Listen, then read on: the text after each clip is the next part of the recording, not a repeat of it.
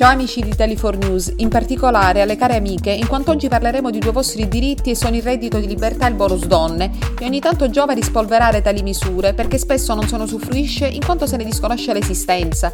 Nel dettaglio sono due interventi disposti dal governo a sostegno del reddito.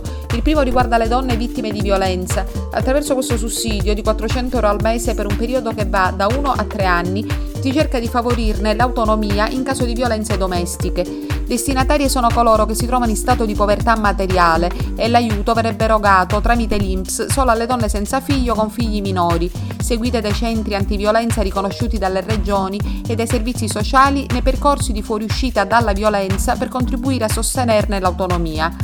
Tuttavia, da ciò scaturisce una mia osservazione, cioè che l'importo è oggettivamente irrisorio per chi non ha nulla.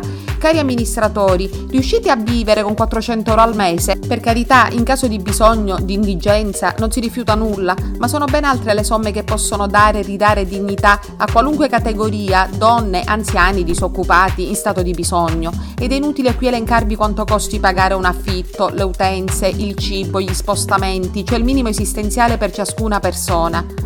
A ogni modo, la domanda per accedere al beneficio dovrà essere presentata dalle donne interessate all'INPS tramite il comune di residenza.